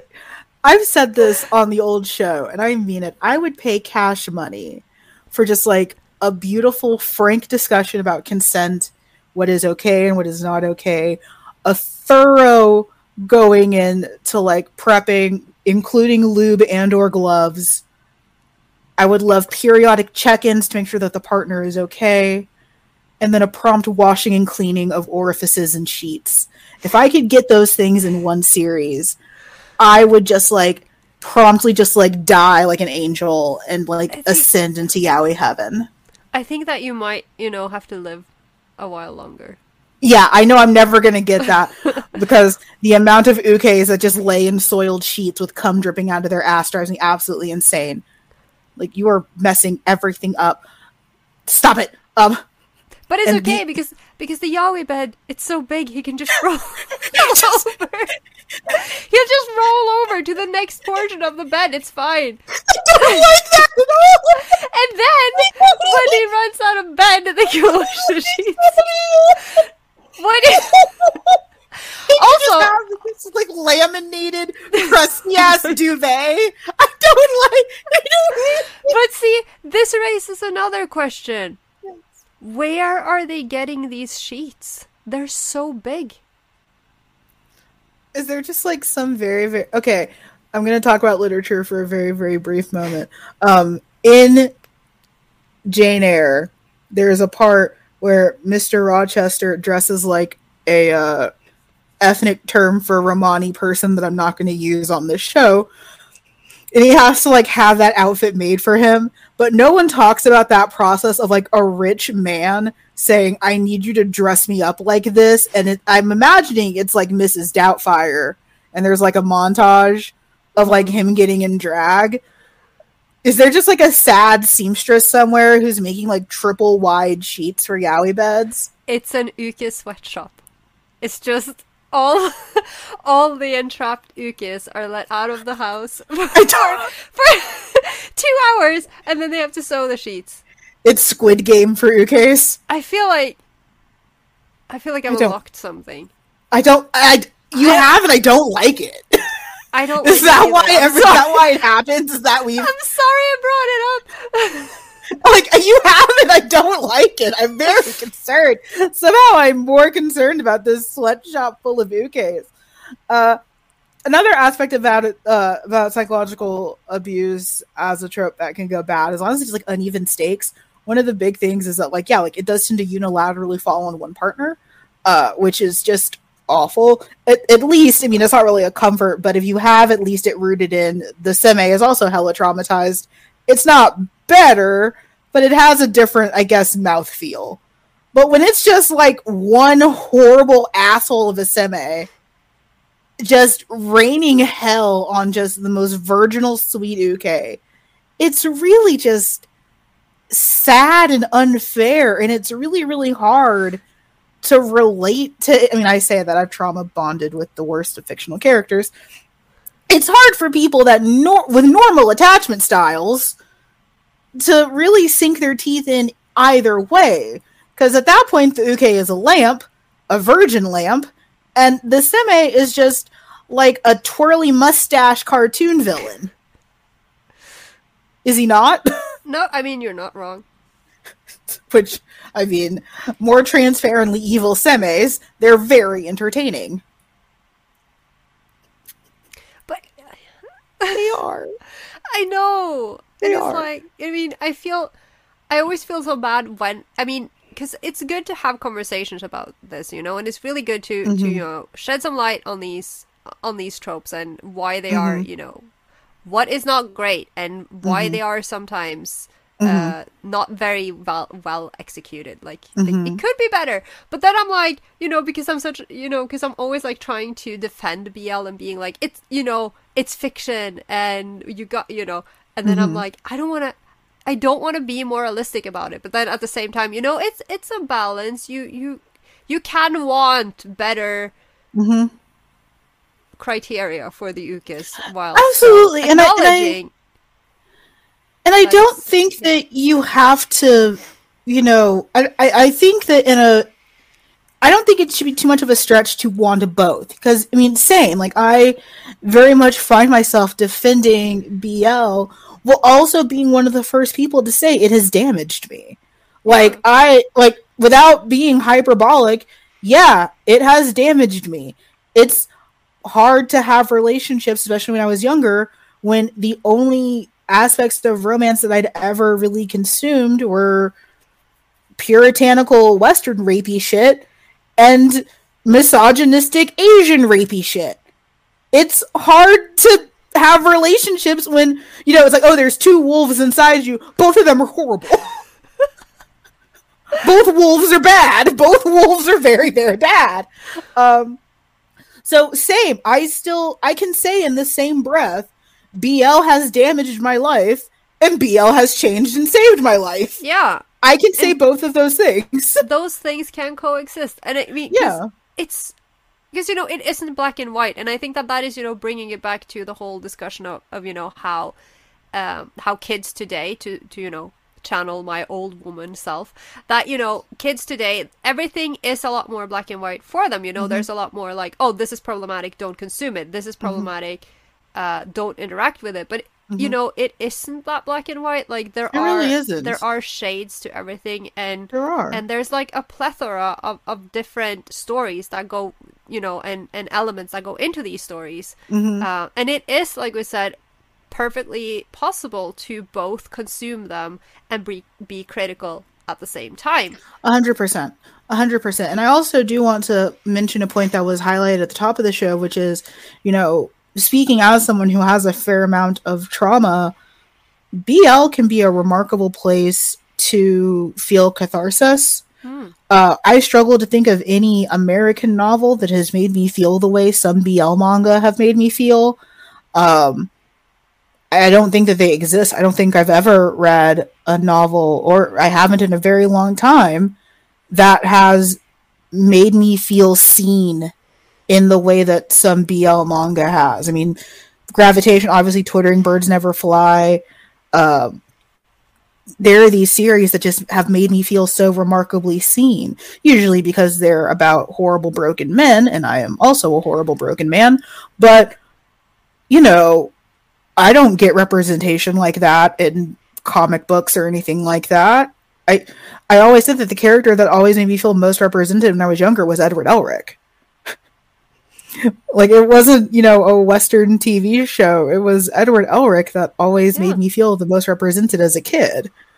Um so I can say that while I do want more and I would love to see better framing and better writing in this stuff, I can also say that I have felt remarkably powerful exacting violence on characters uh, as a part of better coping skills. Writing fan fiction should not be your only therapeutic outlet, uh, but it is nice sometimes. yeah Uh, and and and and it's like you're allowed to do that like there is Right. no there i mean i don't want to say like there is no right or wrong way of of healing like obviously some coping mechanisms and some ways of healing are better and Yeah. you know more healthy than others yes. but you know if you feel like you and again we're not we're not doctors like We are not. and one size does not does not fit fit all even if this is yaoi uh but but but you know you if you can get some sort of of of catharsis or Mhm. you know some sort of anything really, like coping or control or anything from writing or reading or drawing this type of Mhm. material, then then good for you. Like it sh- again shouldn't be your only form of coping, No. but it can be so meaningful to have characters and have stories that you can identify with and that you can understand and Mhm. and you know sometimes um you'll have people and you know people will watch or read the same thing and they'll have wildly different opinions and wildly different ways of you know how they feel about it. But a lot of the time that is also because we have experienced you know mm-hmm. so many different things in our lives. And and for mm-hmm. what you know sometimes someone would be like this type of content is is horrible. I wish they wouldn't make it. But for someone else this is exactly what they need in order to understand that hey look, or you know to identify and to say that this is how i'm feeling mm-hmm. and understand those characters in a different way. And you know i've heard people i mean and i mean you're saying it right now you know but i've heard people Yeah. say that i mean this thing was horrible but it helped me because i could see myself in this character Right. which No, I I do that all the time. Like yeah I know people that do that all the time, where it's like this character is garbage, but why is he also me? Oh. Honestly, most of the people I know watching My Hero Academia is why is this character trash? I love him. i mean this is literally me every day and Honestly, me it was me looking yesterday watching At, honestly, Bakugo me looking at Dabi. It's like this character is garbage. Why do I love him so much? because he's gorgeous He really has no. He's not. He he, he looks like bacon that has been left in a pan for too i long. love bacon okay I also love bacon. leave me alone. no. okay, and then I don't know, and then and then like in one of the episodes we saw yesterday, there's this one scene. It's like it's just for like a split second, but like mm-hmm. Dabi comes out and he just kind of steps forward and he's like in these leather boots, and I mean he, I've ne- I was like. More respect to the Dabi stands, okay? I, I get you. Yeah. Hello, hi. I lead the dog. I lead the current front. I lo- Dabi is so weird because I look at him and I know objectively this is a horribly disfigured man, but I've never wanted a character to fuck another character so much. But who do you want him with, though? Oh, Hawks easily. Uh, I am Dabi Hawks supremacy. Hawks is gorgeous. He's also I- gorgeous.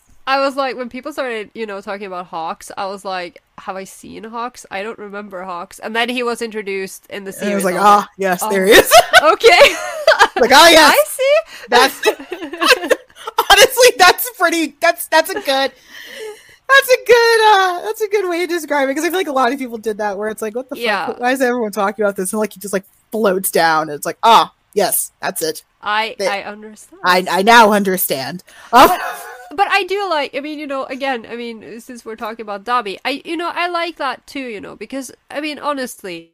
We're so focused on, you know, oh, that character is so hot and that character is hot, so hot. But like what you're saying, he's disfigured, and Yes. finally, you know, who's Yes. to say you can't be stitched together and like there's like staples on your face and you can't be super sexy? I mean, honestly, also I feel like so I've had this issue with like some modern anime and manga that like I feel like these characters are ripped from like my notebooks. Like I had that with Victor a little bit where like when he gets really excited his mouth turns into a heart and it's like I who love has been that. yeah, it's like who has been stealing my notebooks? And i look at dabi and it's like you are everything i ever wanted when i was working at hot topic. You have painted nails. You literally cry blood. Like you are everything that like 15 16 year old me would have fucked to death. And now i'm here as like a much more damaged 30 something and it's like you were made for me. Yeah, and i almost hate you for it. Like you I mean, like that fucking shriveled ass scab man was the reason i got into my hero academia don't talk about your husband like that. i i don't want to marry him i want Okay. him to marry hawks Okay, don't. I don't want Hawk's him. husband like that. Yeah, don't talk to Keiko's husband that way. Yeah, that's also the weird thing. And we're going to have a whole ass conversation about like pro and anti ship. I have found increasingly that my relationship to shipping has changed. I don't want to fuck Dabi. I want to watch Dabi fuck a lot of other people. But this has been my approach approached approached what the hell this has been my approach ever since the beginning i've never wanted to screw any of these characters i don't want them anywhere near me i just want to I- watch them get it I on have with I have definitely wanted to fuck some of these characters in the past. I have never i've just like I, I respect that. I, I was I was once a horny little goblin. but Um, you're that's allowed you know oh, thank you, thank you, thank you. I appreciate it. I accept your horniness you know Yeah, just I, I don't anymore, but like, oh yeah, there was definitely like, if, if if I always say this, if my hero replaced Naruto, like if Naruto didn't exist but my hero came out, oh yeah, that'd be like OC heaven. I'd have five thousand OCs to ship with all of the characters. Dabi'd be straight in Pound Town. He'd. He'd he'd be absolutely at the Pound Town station. He'd be at the he'd be at the Sloot station. but but I'm not there anymore. So I just want him to fuck a bunch of other people, and I want to watch. But that's such a great place to be in. Like the only times I feel there are like there's like a handful of characters that I feel that way ish about. But again, I don't want to be with them. But I might actually want to be them. Yeah, I do still get the occasional Yeah. uh, I want to steal your gender. Uh though I am very concerned about some of the men recently that I've wanted to steal their gender. Uh points in the direction of overhaul. I'm increasingly concerned about the men that I would like to steal gender from. I did not think I wanted to be overhaul. I think increasingly I want to be overhaul. It happens. I don't know how it happens. I mean, he's I- also very abusive. Um, so See, because you have a type. That's what I've been saying. I don't. Who is shocked? Who who's among you is surprised that out of all of the horrible people in My Hero Academia, I want Endeavor to throw me into a headboard. I love Overhaul more than anything. I want Dabi and Hawks to fuck aggressively. But like my cinnamon roll is Mr. Compress. Do I need to tell you who my cinnamon roll is? Do I know who it is. Are you sure? It's not your child. when he's like coming up on on the Yaoi Shelves uh Twitter feed because I'm I have seen so much Tamaki. I love him. I have seen it's it's so weird now because I know I've seen so much Tamaki and I'll see stuff of him and just in the back of my mind I'm like, God damn it. See? And the thing about him, by the way, is that I think, you know, because he is a literal cinnamon roll. Because tamaki is what he eats. So if he ate a cinnamon roll, I've been thinking about this. I've been thinking about this since, la- since last Christmas because I was cosplaying him, and but I was eating cinnamon rolls, and I was like, would he turn into one? Like, anyway. For those of you who are just listening, the look in my eyes I'm hoping is one of contempt but also great adoration. Because this is what I love and hate about Fujin and Fujin culture is that we have ascribed an unholy amount of research to the dumbest of things. I think if Fujin actually did like touch grass, like the children say, we could solve cancer. Like we could we Are could you saying? sol- You're saying I'm not I'm not putting my my abilities to good use here. I mean, I think you are, but I'm just saying. You know, when I think about, I, I just did this for role play. I spent like an hour geographically mapping because my partner had mentioned a physical lake. So I'm trying to place a fictional location next to a physical thing that still makes sense within the geography of the narrative that we wrote. We put in work, but it's stupid. I know. we put in No, but so I was much doing work. I was doing the same thing earlier, and I was like, okay, but technically this is research because I'm a writer and I have books and I'm trying to do things for. But it's stupid. like okay i'll tell you the i'll tell you the one that i'm the most least proud of i did a fanfic that was almost like a fix it for Hetalia because i've never been able to reconcile that france's birthday is on bastille day i've never been able to reconcile that um, i'm a huge francophile not just because i love france the character i've always been a huge francophile I've never been able to reconcile why you'd have France's birthday on one of the bloodiest days in French history. So I wrote a fix it fiction because I can. I spent so many minutes looking at actual maps, like French maps, and translating them so I could see where the Bastille is because I have a line in there that France was able to walk from his house to the Bastille, which means I had to place his house somewhere where he can see the Seine, the Bastille, and pass by Notre Dame de Paris.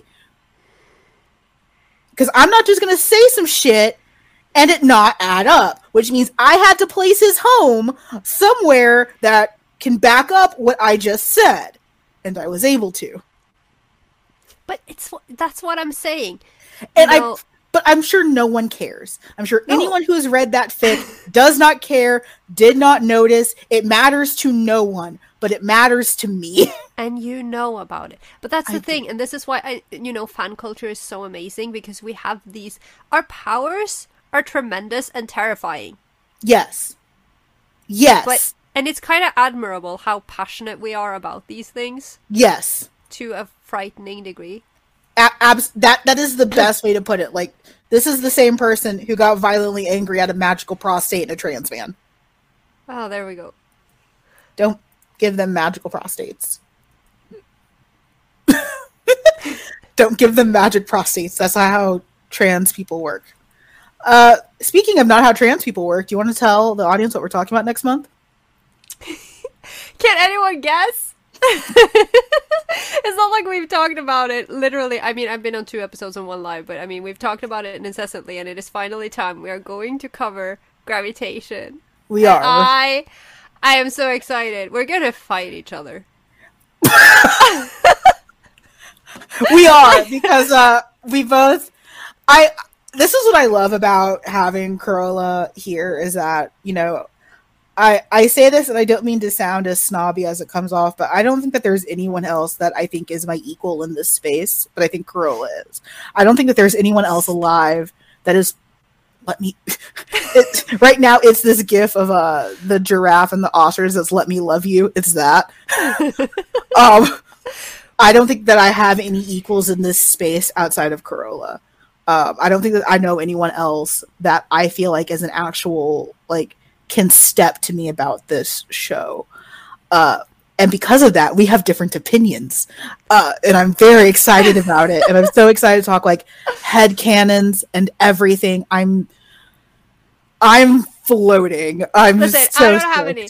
I don't have any head canons. Okay, spoiler alert. There is one canon, and the only thing I care about, and I am going to die on this hill. I and I and will, I love them. And I will fight you every step of the way. It's gonna be like fucking Paradise Lost. and I will... place your bets, because uh, did I have I ever mentioned that my favorite movie is Battle Royale? Because I'm ready. I'm gonna. My favorite movie is something by Quentin Tarantino. I've been training for this my whole life. Okay, I'm ready. So place your bets on the post survives because apparently I this is apparently this is to death. And I love it because it's like we're gonna cover one of the silliest, one of the dumbest fucking series, and we're just like I, I'm not because it's like what I said in the first episode. You know, it took me a while to realize what this what this what this manga means to me and how yes. much I love it. And now yes. I'm like, I will fight to the death, and I love it so much, and I take it so seriously. I know. I think the best worst part is is that because we're both so storied with this, is that I don't think even if we don't agree, we also get to do that fun thing that old Fujins did, which is you have to give credit. Like even if we don't agree, you have to give credit for like I see how you reached this wrong opinion. I don't like it, but I have to acknowledge that you put in a lot of work into this wrong opinion. I think that I think that at some point I was about to say next week, but at some point next time there's going yeah. to be, you know, I'm going to be like, yeah, I value your wrong opinion. And I, I know exactly yeah. when it's going to square up. Like I, oh my god, like it's it's a hundred percent gonna be like those like old like shipping wars that we used to have back in the old days, where it's like I can see how you've reached this wrong opinion. I respect it, however, I do disagree. Just like the most passive aggressive. Man, we were great back in the old days. I would love to go back to it, but the kids are too delicate now. You, you're and attacking LiveJournal them. is Oh yeah, that too. and I'm sad. I'm not sad about it. I think that was just nothing but viruses. I loved LiveJournal. I mean, it was great. Can we bring back Xanga? Xanga's the one I'd love Oh to my resurrect. god. I didn't know anyone who did Xanga except for me. I did Xanga. I did Xanga and Quizilla. I never did Quizilla. I was one of those people that found the pornography workaround to Quizilla. Oh wow. Yeah, I was one of those founders that did all the porn on Quizilla. Uh, another episode, uh, storied history and old Fujin shit. But uh, oh my god, and then we have to talk about those. You know, remember those tests we used to take? The what kind of uke, what kind of seme are you? Oh my god. I I've already said that I want to do an episode on that, but yeah, we can Oof. Okay. Uh Oh my god, we've talked for so long. oh, I'm sorry. I'm sorry that I like you and I enjoy having No, I love it. conversations with you. I mean, am I not the person who made the live stream drag on for three hours last time? Because like, I was yeah, because I was trying to be considerate of okay, let's wrap this up. I don't want her first one to be so long. And you're like, I can keep going, and it's like, okay. I mean, I had a great time. I was trying to be considerate of you because uh, a, a peek behind the curtain. Carola is the one who's usually very concerned about time, which I totally respect, and I don't say that to make fun of her. But it's like, okay, trying to be mindful of time. We don't want to go too long. It's like, no, we'll wrap things up. And she's like, I can keep going. It's like, okay. And then two more hours later. but it was a great hour. It was Like- no, it was fantastic. No part of me is some angry. wonderful dragons and everything. There was one wonderful dragon who fucked a character to death, and then fucked him back to eternal Oh life. my god. There was one character that did some dragon fucking and then some eternal life by dragon fucking. If you don't know what I'm talking about, watch our last live. Go Uh, live. Also, we're doing a live again uh, in two weeks. Yes, The 24th? yes, Yes. yes. Uh, that will also be on Twitter. Uh, you can find us all over the internet at the Yaoi Shelf, and I say all over, really just Twitter and YouTube. We don't do other social medias because uh, Amanda is busy. that's the only. That's the only one, because Amanda is busy. Uh, if you like, valid. You're valid. Thank you. I don't have. I look at um. I look at the love cast. Shout out to the love cast and uh another Yeah. Norwegian Fujin. The work they put into some of their social and getting their guests, know, y'all like fuck. Like I can't even be jealous because like I know how much effort they put into it. Like jealousy feels like a wrong emotion because that feels like it's somehow unearned. Like nah, they put in work, and I man. I don't have. I don't have. The only thing though, I would consider. I would consider putting my everything into, and I don't. I mean, I don't have a lot, but you know, my everything. If we could get Murakami, I. this is my dream. I've been on this podcast for for for one month, and I'm like, She's been on this podcast for one month and wants to go dig Maki Murakami out of whatever bunker she's dug herself into. can you imagine though? You'd love it. I think I'd just die. I think you'd love it, and I would just be dead in a corner, frothing at the mouth. I do I've hope that we can get some fun guests soon. Uh, Yeah. they're vague uh, Amanda working in the background noises. I really appreciate your hard work. Spoiler, I do nothing. I just show up. You do some things. No. Appreciating appreciating me is a thing. Yeah. and you show me Sansa, which is amazing. So, uh, those are the places that you can find us. If you would like to monetarily support the show, you may do so at anchor.fm slash the Yaoi Shelf. Your financial support is not mandatory. Uh, I do my best to be able to afford all of this and still uh, feed myself, as you can see by uh, all of the weight here. Um, What? No, no. Okay. Okay. Uh, but if you'd like to, uh, we do accept listener support and it is greatly appreciated. Uh, we're working on some other stuff. Uh, we had briefly thrown out a conversation on Patreon. Uh, let us know how you guys feel about that. Uh, I don't want to Yes, roll please. anything out. Uh, I say I, I mean we. That's the side that you're on. No, wait, Well- where? Oh, that's how it works. I got it! Two hours later. That's where you are. Oh my god. no. That's how cameras work. You. I don't.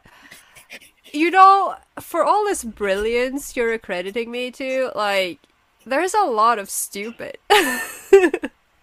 but then again, I'm gonna put one more coin in the Carola is Shuichi jar. Just one more coin.